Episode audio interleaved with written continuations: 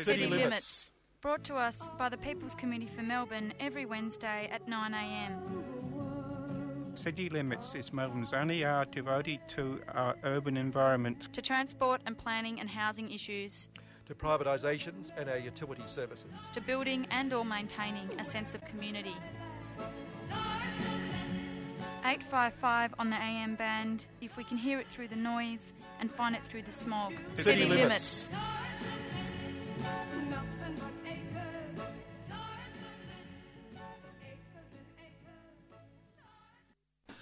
There we are, Tar and Cement and City Limits, and we're on the air. We've flown into the studio again this morning in our usual manner, and it is the second Wednesday of the month. That means it's the day we do energy-related issues, and Meg Kimber's over there pressing buttons. Morning. Good. Yeah, okay, I'm excited that it's autumn.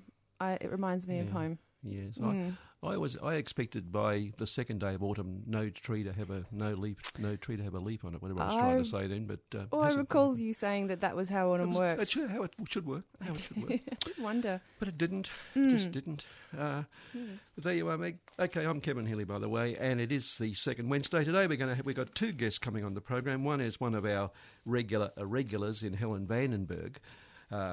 Long-term activist out in the northwestern suburbs, essentially, and long-term campaigner around the Tullamarine toxic waste dump and other things. But we're going to talk this morning about the waterways in that part of the world and the pollution and campaigns around saving those or making them better, because those waterways, of course, all end up ultimately in the bay. And there's a campaign on to make the bay a lot better. And if you're going to do that, you're going to have to make the waterways that lead into it a lot better, I would have thought. I should have brought a map next time. I just get a visual of where all these waterways are. Exactly. Well, and for people who don't know yet, because Meg's come from Tasmania in the last year or so, it isn't really au fait with Melbourne yet, but you're working on it very much. So I am. You are. Mm-hmm.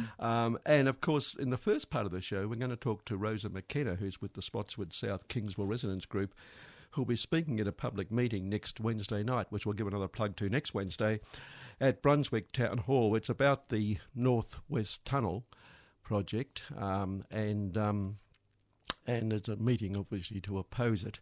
The government looks intent on going ahead, but Rosa will be telling us what the meeting's about, why they're opposing it, and update us on all that. That sounds good. Doesn't it? It does sound good, doesn't it? That does sound good. I think so. Yes. But before we get there... let's start off, as usual, with our mate, the Herald Sun. Well, look, before we get there, tea. In fact... Yeah, let's have some tea. I'll just pour some tea here. You want a cup of tea, Meg? Yes, please. Rightio, here we are. You've got this lovely... delicate cup, porcelain. Yes, with porcelain flowers on it. Yes. Lovely. Now, I've got a cup that says Aries, and I am an Aries, they tell me, so...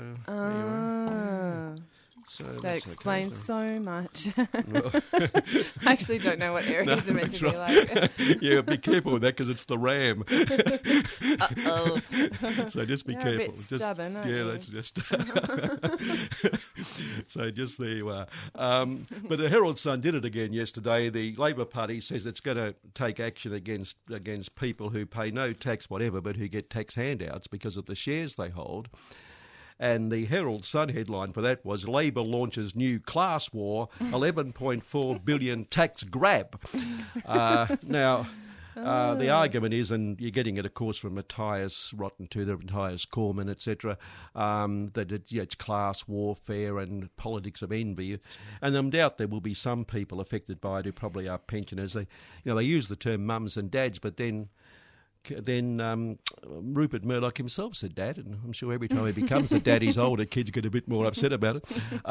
And Matthias is a dad, and they're all dads, aren't they? Interesting. So, yeah, mums and dads. Yeah. But it's really aimed, of course, at the very rich who... Mm. In fact, a figure given this morning on the ABC was that some people who pay no tax whatever are handed $80,000 a year because of the shares they hold. Now... Why do they pay no tax? I don't understand. Well, why the rich pay no tax? I mean, there you are. They haven't technically got a job, presumably, but they get all this income from shares. Okay. And it's a dividend imputation thing where they say they're not taxing them twice. It was something brought in by Howard and Costello. Oh, okay. Maybe they have a bunch of properties in Melbourne that they're negative. Yes, that's right. So they don't get taxed twice. They get given this money back. But for most people that would be affected by it, who may be on lower incomes, I think most of those would have the shares through super funds, and it wouldn't apply anyway. And maybe, you know, but it's just, they're not doing it through the super, if it's through super.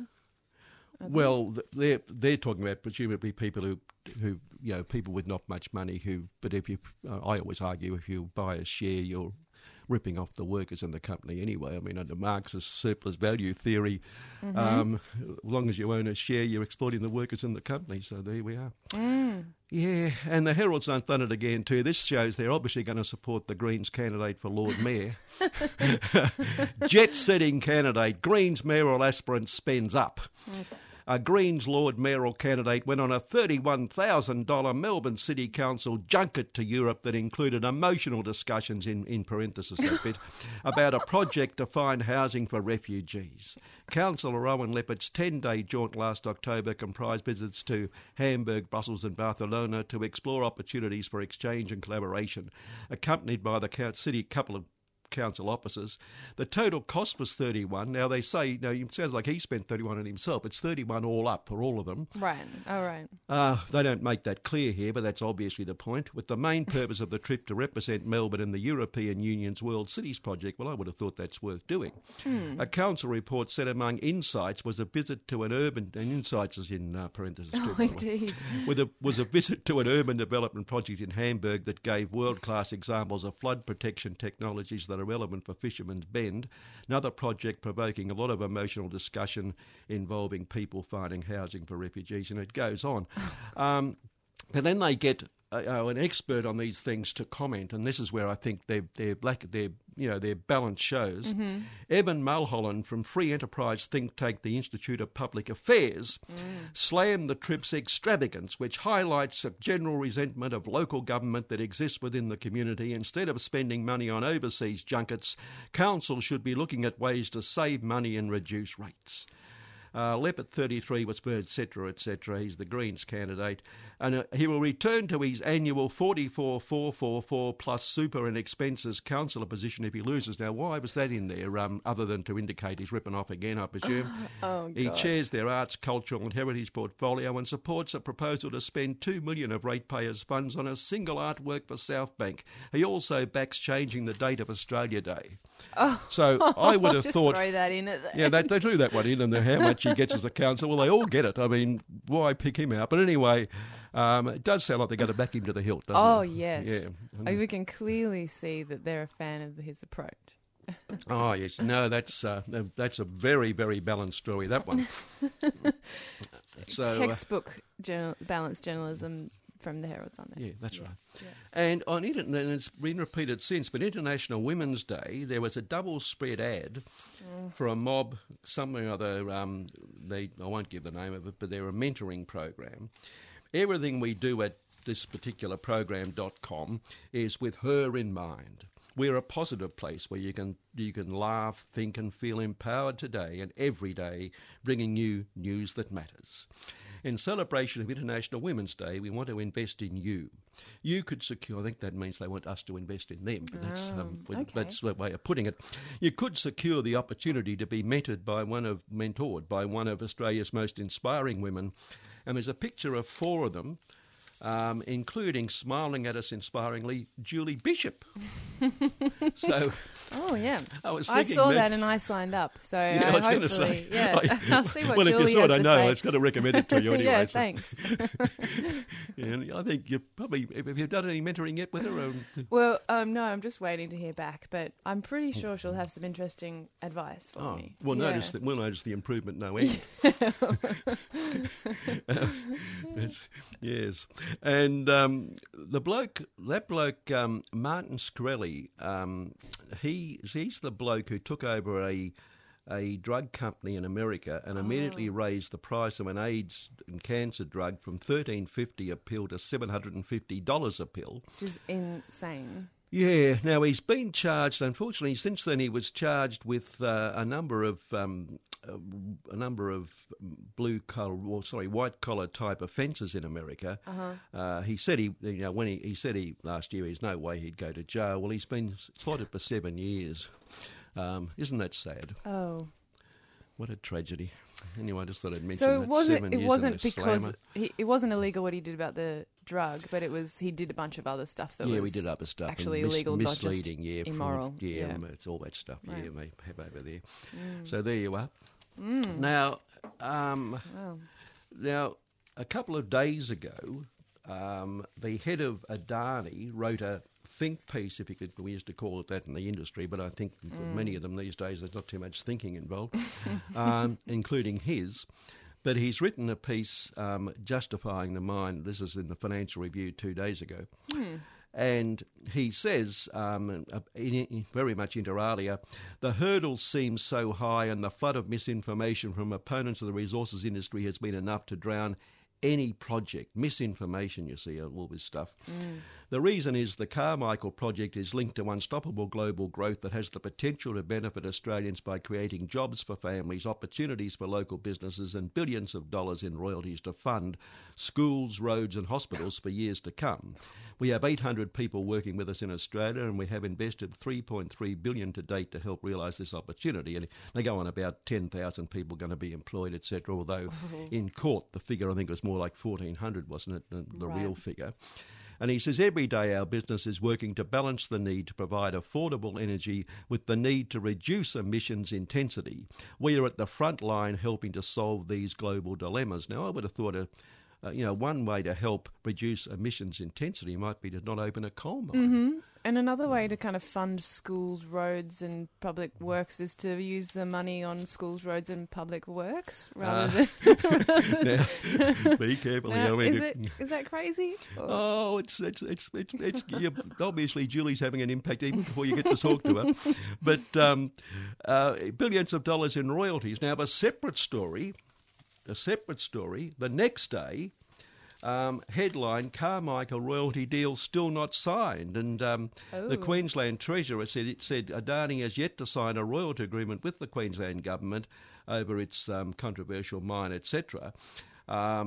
It allows a deferral of royalties for the first 4 years before being ramped up after the fifth year. But originally they wanted that to be just a gift to them. But because of pressure from within the Labor Party, they've now got to pay it back with interest after the 4 years. But nonetheless, it's a royalty holiday. Other terms include, and this again came from pressure from within, no direct expenditure of public funds on the project or directly related economic infrastructure for that project. There has to be third-party access to any infrastructure, which in Adani's case would be the rail link, because they want the public to pay for, but they also don't want anyone else to be able to use it. Oh, yeah. So all that's going on. So while he's writing this article, they still haven't even signed up for the royalty agreement anyway. These are the things he's boasting about, what they're going to give to the community. Right. These are the schools that you're talking about. Right. Okay. Even more tenuous. Isn't it? Yes, more tenuous, I would have thought. But, of course, the public funds are the Queensland funds. It doesn't stop the federal government giving money. And we know that the Rockhampton and Townsville councils have offered $30 million to build the airport out of the place, which is that's maybe what the Institute of Public Affairs should complain about use of tax ratepayers' money, I would have thought. Rather than that. But then going along with that, of course, the as we mentioned last week when you played that yo-yo song, I said, that's dedicated to Bill Shorten's policy on Adani. Well, you'll be pleased to know, front page headline that very same day, last Wednesday it was. Amazing. Yeah. Labor shadow ministers and backbenchers are urging Shorten to rein his criticism of Adani.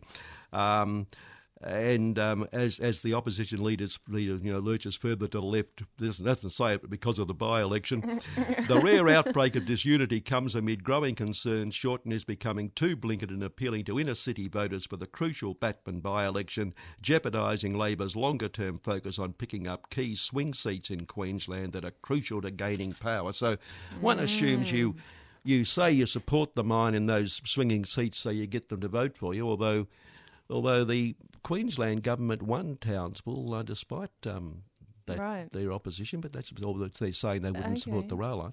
Anyway, that aside, obviously, though, after the election you show your real colours and come out as a great environmentalist. And, yes, definitely. Right. I think that's how it usually happens. That's not how it's how it always happens. Yeah, that's right. Well, they just had an election in Tasmania. my home state, and no change of government there.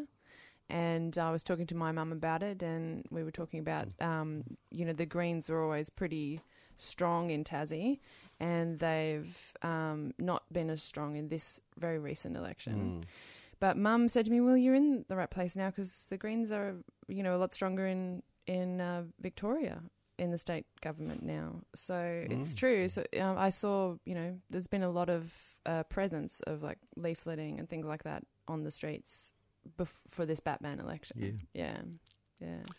Yeah. Well, I was going to raise that with you last week because one of the points given by the Greens, you know, vote went down was that the environmental issues are no longer really relevant in Tasmania. I thought that would not be the case, would it? I mean, one of the reports said that. I mean, surely the environmental issues, and particularly the forests, are still a major issue. Yeah, especially in the Tarkine. Like, everybody who's fighting for protection for the Tarkine, especially for Aboriginal heritage reasons, and also because of the natural beauty of the place. There's still things happening, and the Bob Brown Foundation are really working hard to keep awareness about that. It's interesting that people say that. I think that's because of guns not being there anymore, and the pulp mill not being there anymore, is that it's not as a big an issue that people are talking about and fighting against as hard as they used to. But there's still a lot of questionable dealings in how those resources are managed and who they're given to, basically. Yeah. Yeah. All right. Well, let's hit a couple of industrial issues, but I think we're moving on with time. Let's go to our first guest. We've got two guests. Let's take a break, come back, and we'll talk to Rosa McKenna about the Northwest Tunnel. Okay, and on the line, Rosa McKenna. Rosa McKenna is a member of the Spotswood South Kingsville Residents Group, and she's one of the speakers at a meeting next Wednesday night. I think it's at 6 o'clock, she'll tell us, at Brunswick Town Hall, which will look at the Northwest Tunnel.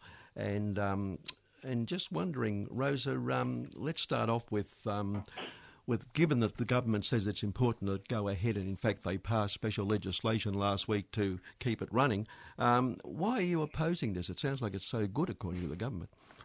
Well, Kevin, first of all, it's the Westgate Tunnel the meeting at the Brunswick Town Hall's about. Yep, that's right. Yeah, you said the northeast. Oh, did I? I'm sorry. Okay, Westgate Tunnel. Yeah, okay, right. Well, thanks for correcting me. I'm just a total idiot, nothing serious. All right, so that's next the Westgate Wednesday. The Westgate Tunnel goes from where the Ring Road meets the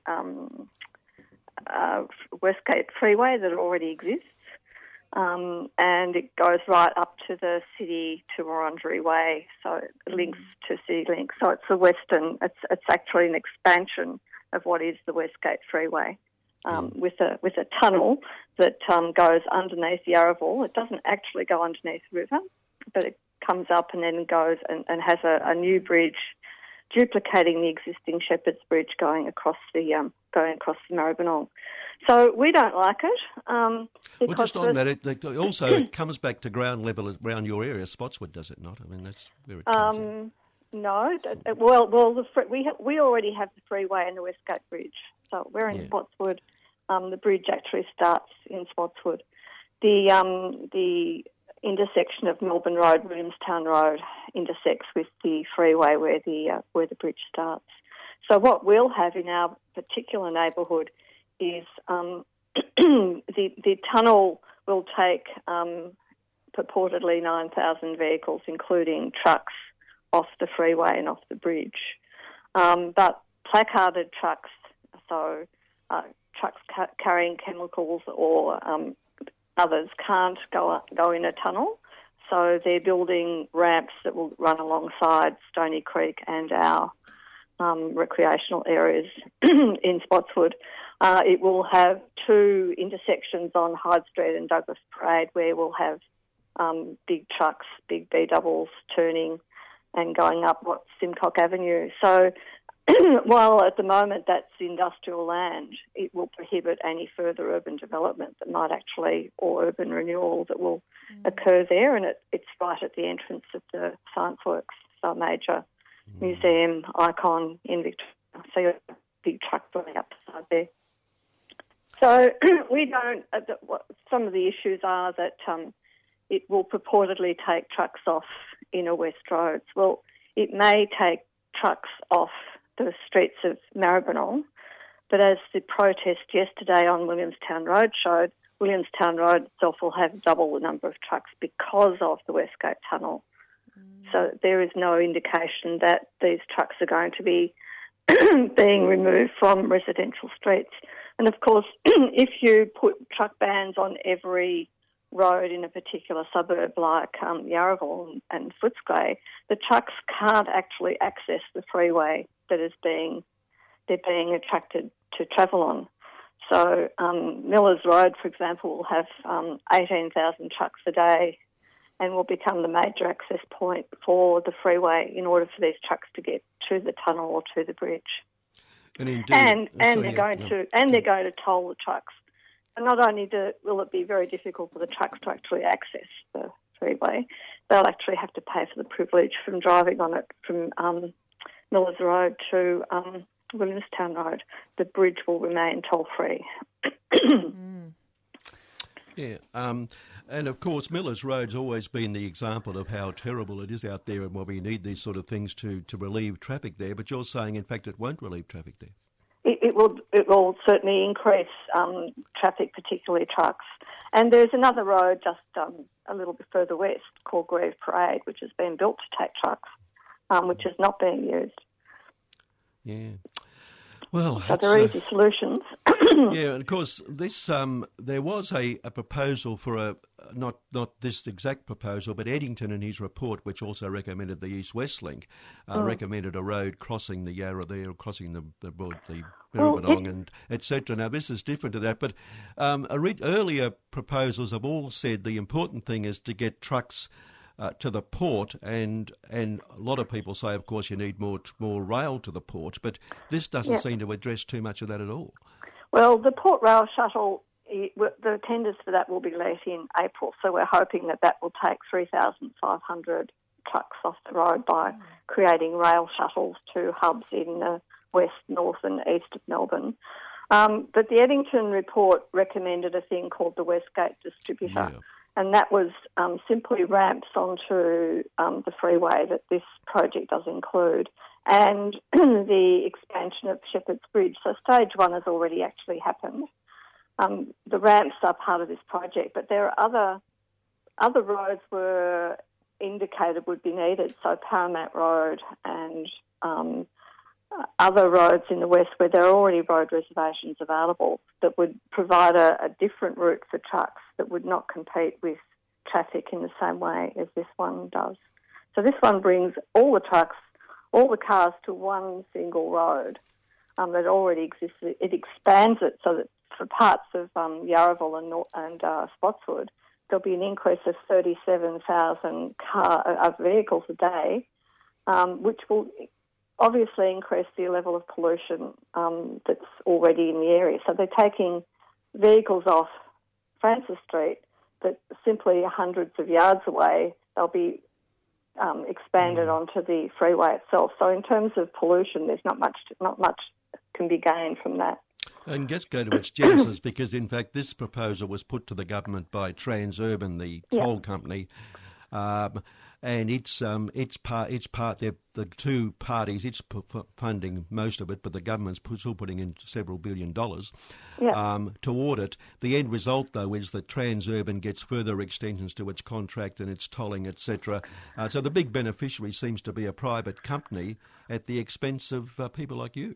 Well, the government is being a little bit cute about this, so it's delayed the legislation going to the parliament until the road is built. So one way or the other, the Australian taxpayer will be paying for something they've never ever wanted. What's the community they're advocating for instead? Well, we would like a much highly developed, integrated public transport solution.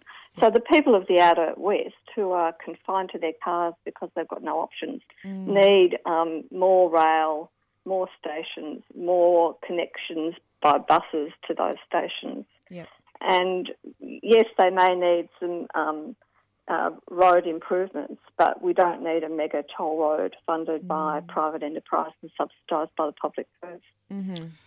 And indeed, the law report this week on the ABC talked about the massive fines people are getting on the toll roads. I think some people are getting up to literally $100,000 to $200,000 in fines because it accumulates mainly through penalties, etc.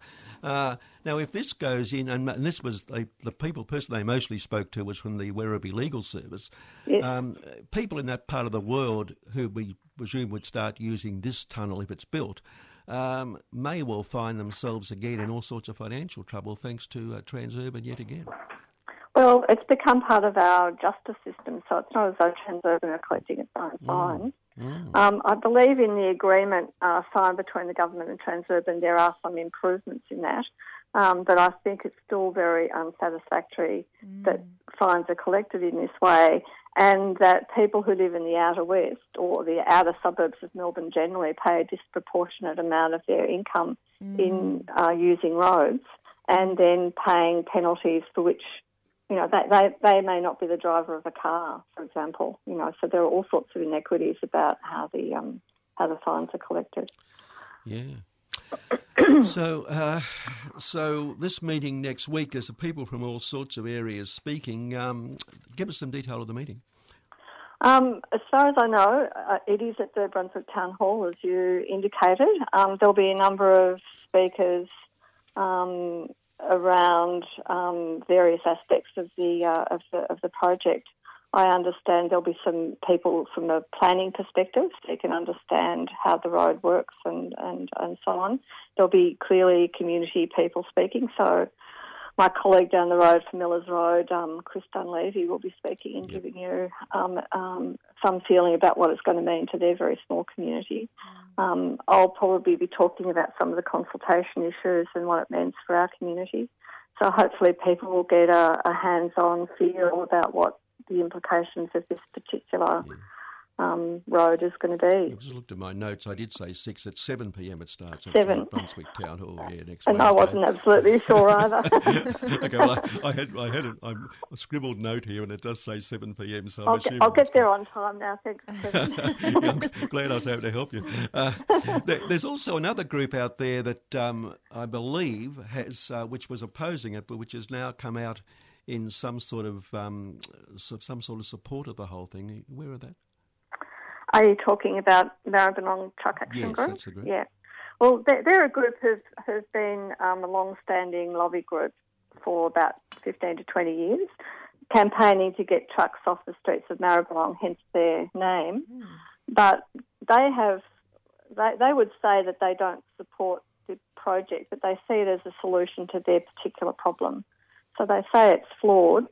But in State Parliament last week, where I sat through the revocation motion, the Labor Party continuously referred to them as supporters of the project, alongside a number of big companies who'd taken out full-page ads in the Herald Sun. So yesterday, MTAG held a demonstration in support of the Williamstown Road community. So somewhat contradictorily, they're saying now that the Westgate Tunnel is creating this problem on Williamstown Road. No mention of the people on Millers Road, but it is rather difficult to understand where they're coming from. Bloke called Matt Johnston. Sorry, you go on. Yeah. Well, you know, when the government says the community is in favour of this project, then clearly there's only one group in the community who are in favour of it, and the rest of the community are not getting any airspace at all to say, that nobody along the alignment from West and North Melbourne right down to Brooklyn, there's not a single community who sees this as a good thing, let alone the broader benefits that might be argued for it. No, we're talking to Rosa McKenna from the Spotswood South Kingsville Residents Group. And Rosa, I've been through over the years a number of environmental studies into freeways, etc. And you know from the outset what's going to happen. In this case, again, there's been an environmental hearing where every local government body affected opposed it. And not really. Not totally? Okay. No. So Maribyrnong, the City of Melbourne certainly was the only one and the strongest that came out against it. Port Phillip came out as well in Moonee Valley. Oh, Port Phillip did, but they're not directly affected by it. Oh, so the local governments around which the planning scheme amendments will be affected certainly were more circumspect. Hobson's Bay, which is the council where I live, they never actually supported it but had a number of conditions that they wanted met. And at one point they did oppose it, but within a month they had changed their view.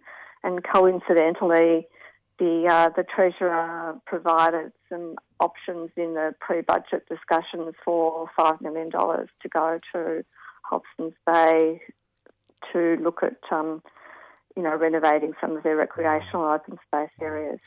But we are seeing a situation where during that process and now even before the planning approvals have completely gone through Parliament, you've got the work proceeding and government saying it's going to go ahead anyway. They do, and people are really confused by that. They think they actually have no say, that it's a done deal, so what's the point in protesting? We're in a safe, very safe Labor seat here. So people feel very demoralised and betrayed and don't really know what they can do about it. So I guess we'll have to wait and see what happens at the ballot box in November to see whether, people's anger and frustration will see any sort of change there. But people are very demoralised with their current political leaders out here. Yeah, and of course that ad you referred to last week, it had the Australian Logistics Council, it had UTAR, it had a Geelong Business Group, it had the Chamber of Commerce, the Infrastructure Partnerships and the Victorian Transport Association all saying what a wonderful thing it is and how awful it would be to stop it. It seems that, yet again, with Transurban running it, it's a big business proposal that and the people like you can go to, so to speak. That's right. So we're very outgunned. So the government itself has... we've got the Government Western Distributor Authority with a huge communications, as they call it these days, budget. We've got Hollands, who are the contractors, now with big communications teams, informing us about what's happening. But there's very little input and certainly no room for any objection anywhere along the way. And so it's not consultation, nor is it engagement. It's information about what we're going to be doing to you and very slick letterboxing. We've got very slick... video ads, for example, on SBS. I was watching the other night, people driving from Geelong to Pakenham as if that's the usual route people take, saying that they'll save 20 minutes. Well, that's just not true. When the road is actually functioning, they're lucky to save 4 minutes on a trip like that. There was a promotion for CityLink when they built that as well. They said you could get from Dandenong to the airport in 36 minutes, which maybe you can at 3 a.m, but not much use to you. But we know if you're inducing traffic to a road, the road will soon reach its capacity, and we know that the bridge will reach its capacity again by, within 3 years of the bridge being completed. Well, the Westgate Bridge was the answer in the first place, wasn't it? That's right, exactly. And we now know that the people of Williamstown and Newport, who are hemmed in on a peninsula, will find their local arterial roads as Douglas Parade, Williamstown, Melbourne Road and Millers Road are completely chockers with people trying to go north-south and to access the freeway and bridge. So it will only lead to more local congestion as well as inducing traffic, which will in the end create a car park on the freeways. Yep, as usual.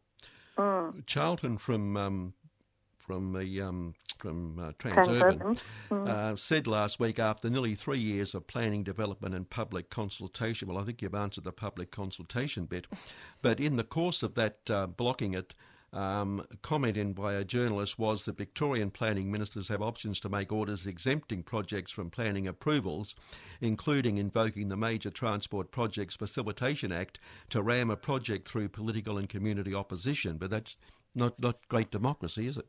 Well, they've already done that. So unlike the East-West Link, where there were legal recourse, the way in which this project has been put together meant that the EES and the other public interest areas have sort of been run into one. And so there's very little recourse for communities to take, unlike that other example. So there could be a judicial review, though the time for that has passed, and the judicial review could only be on the basis of legal issues, not on the merits of the project itself. So just to finish up, how confident are you that the community can stop this? Well, I don't know whether the community can stop it per se. The community of Victoria could stop this because they can say that this is a poor project. It doesn't benefit the state in any way, and in fact it will create a big impost on in terms of cost. So either the government will pay for it outright, or the impost will be on taxpayers through paying tolls. And as the Liberal Party pointed out, people who never use the road will be paying for it through their tolls on other roads. But also it precludes a whole range of other investments. So if you have this, then you don't have public transport, or you don't have another road like Paramount Road, because that will be precluded. It will the movements of the rail yards will affect where other rail and other infrastructure can go around North Melbourne, for example. So each of these decisions has an impact on another decision. Yeah, okay, we'll have to leave it there, Rosa. But look, people can hear more on this next Wednesday. We'll give it a plug again next Wednesday on the show at Brunswick Town Hall, 7pm. We got that right. Yeah. And the other speakers include, by the way, the senior lecturer in transport, John Stone at Melbourne, who's a bit of an irregular on this program, and also Crystal Legacy, who's going to talk about the planning processes, and I think probably not praise them. And as you mentioned yourself, Chris Dunleavy from the Millers Road Group, Mark Riley from the Greens Councillor in Moreland, and so that should be an important meeting for people to go to. Okay, thanks a lot, Rosa, for your time.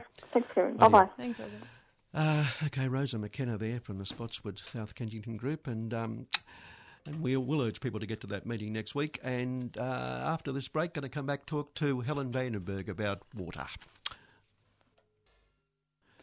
You're back on 3CR, this is City Limits, and we just heard some music, Yarra River Blues, which I thought was appropriate, by Georgia Lee, and then a little bit of Barkindji River Tribe by Shane. And we have our next guest. We have Helen Vandenberg, who's a regular commentator on this program, an regular, whatever she is. Helen out there in the northwestern suburbs. But Helen, Yarra River Blues, and there's an article in the paper last week as part of the Herald Sun's carry on about future Melbourne, about how we have to protect Port Phillip Bay and make it worth billions of dollars. Now, all this depends very much on the waterways leading into it being kept in pretty good condition, doesn't it? They do. It does indeed. And good morning, everybody. Good morning. Kevin, you can't separate the waters in the bay from the way land is used. And what's difficult about our current situation, for instance, for waterways, we have 5 different acts governing waterways. We have catchment management, we have Melbourne Water, we have a Water Act that governs that. We have the Planning and Environment Act, and then we have the water holders who give permission for extraction from water because water is the Crown's. It's very complex, and it's so fragmented and so dysfunctional. It doesn't deliver any of the outcomes it's intended to do. And planning has dominated for far too long, and planners have never, ever taken adequate they've never adequately comprehended their own impact, their devastating impact on waterways. So we have, out the back of my house, this beautiful little dynamic creek, Steel Creek, runs from the airport down to the Maribyrnong River, then the Maribyrnong River. And the sediment coming down there because of erosion, the erosion is caused by inadequate construction management plans because local councils don't have enough officers to go around and make sure builders are not leaving mud on the roads and letting it escape the site. Then you have the scouring of the river bases because we have stormwater rushing into them.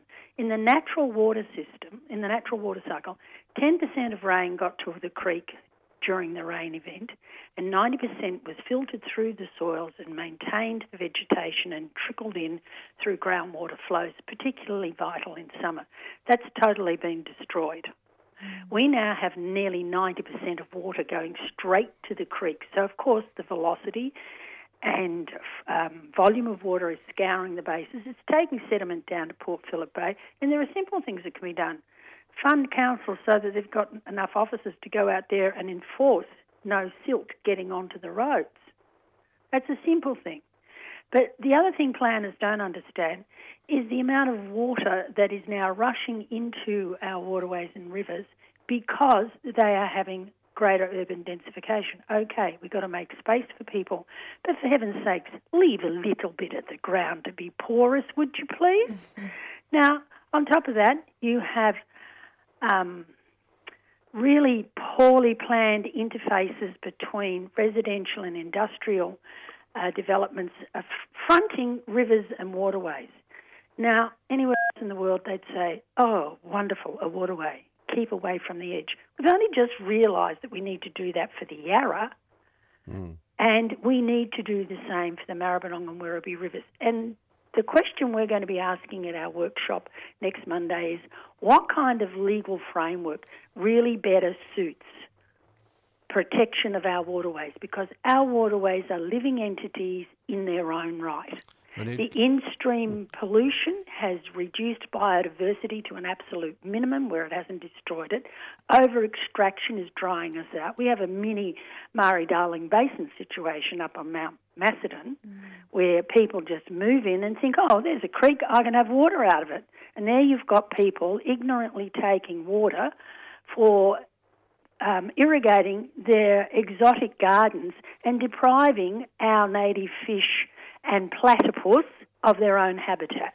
So we're losing refuge pools for endangered fish, for platypus, and you know you've got to have those little macroinvertebrates to feed. It's all part of a web of life, and it's being destroyed everywhere.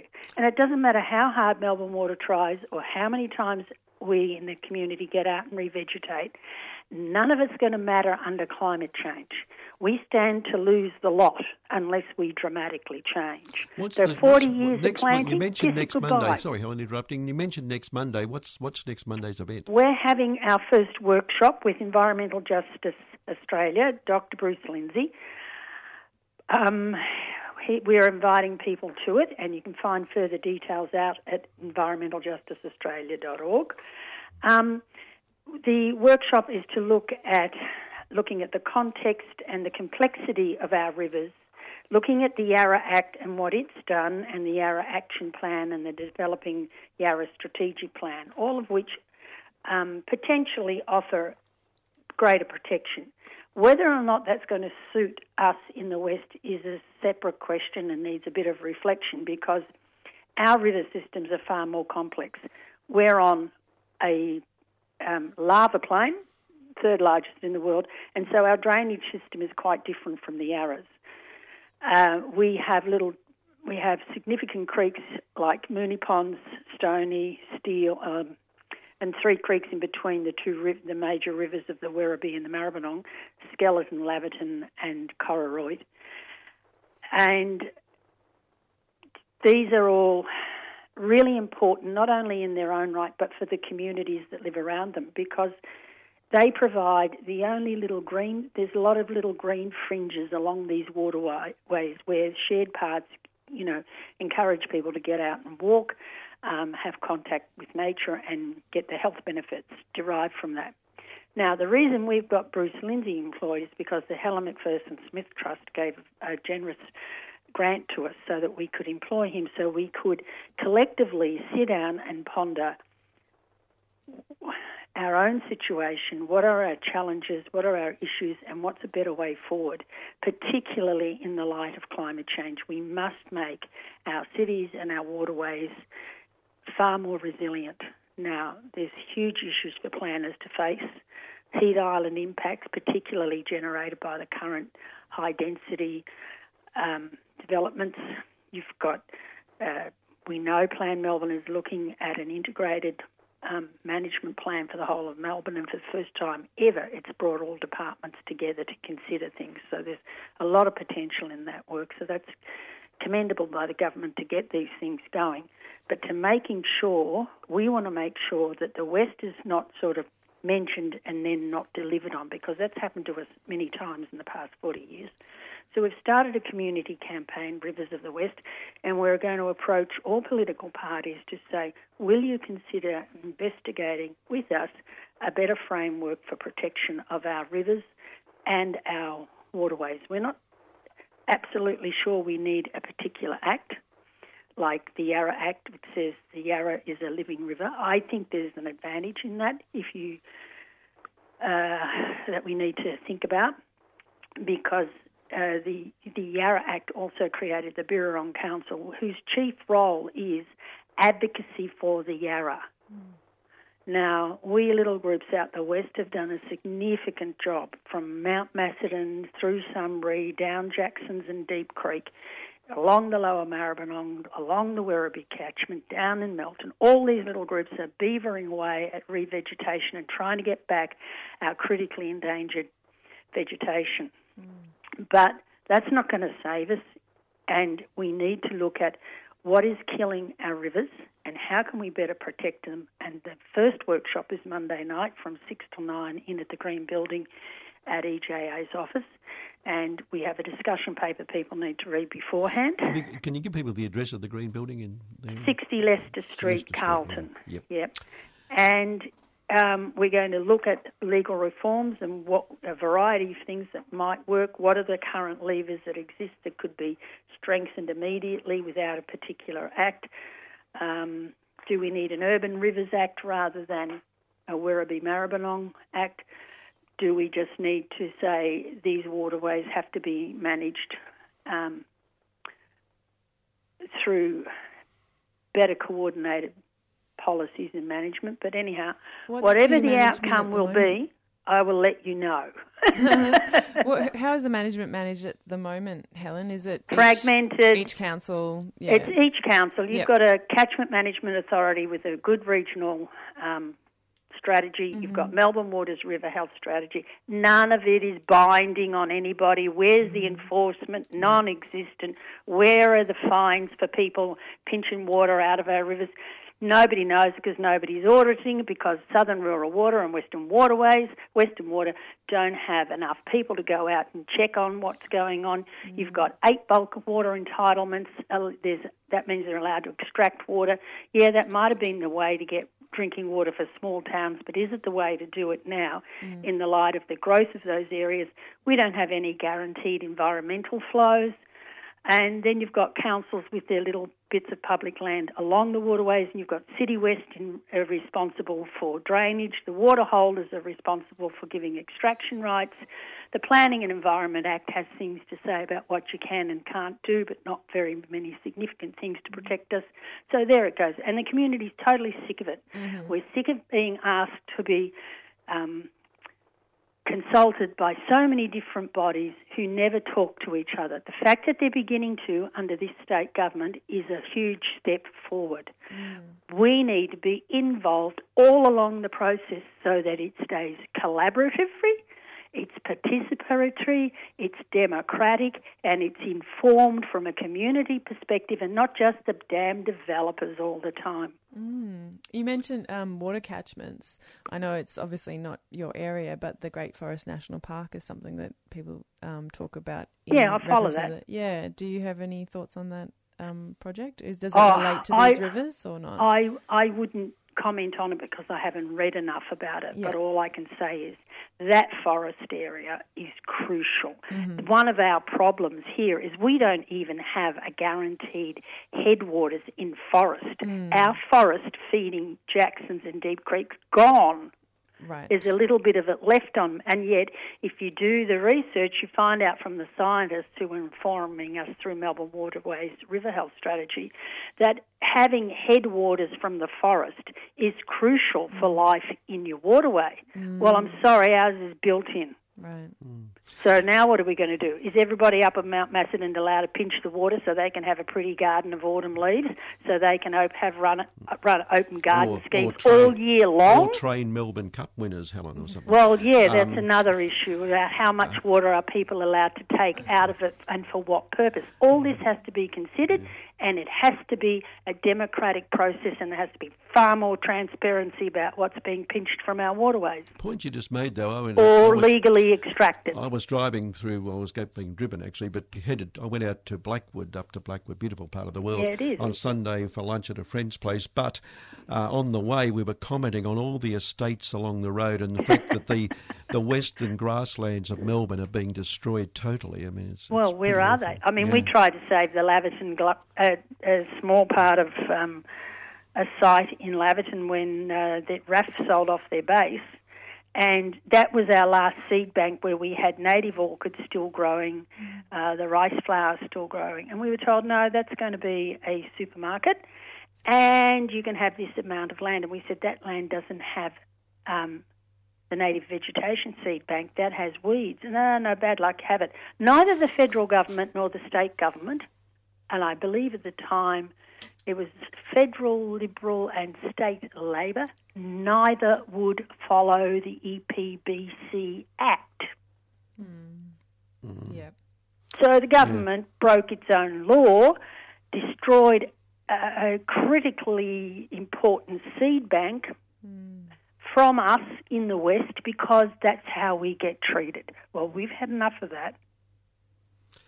Helen, we've run out of time, unfortunately. Oh, but, what a pity. It is a pity, but look, we'll get you back very shortly, because really we're going to follow up on following your meeting next Monday. Things are going to develop, so we'll keep an eye on it. But also, we didn't even get round to the fact that they want to put a medical facility next to your toxic waste dump, and we'll talk about that next time. I think putting a medical facility next to a toxic waste dump is pretty smart. Oh, very, and especially when they don't even want to have the emergency services with the critically injured patients arriving at Melbourne, because it's too inconvenient. I mean, how hypocritical can they be? They are talking about cancer research. I suppose they'll be on the spot for all the patients. Well, they're going to generate a lot of it themselves anyhow. Well, maybe they should be test us. We seem to be immune to all toxins. Helen, we've got to go, but thanks for your time. We will talk very shortly, though, because there is more to follow up on that. Yeah, thank you. Absolutely. Okay. Thank you. Thanks, bye. Okay, Helen Vandenberg there, who's as you can tell, a long-term campaigner. Any bureaucrat up against Helen, I almost pity the bureaucrat and the company. Okay, thanks, Meg. Thanks. Next week is housing on this program, but we're also going to hopefully talk to a woman about that issue at the airport, about the extension of the airport, which affects local citizens pretty badly. So interesting. Yeah, a woman called Helen Franks. We're talking to her next week, as well as having someone in from the Housing with the Aged Action Group. Brilliant. That sounds good.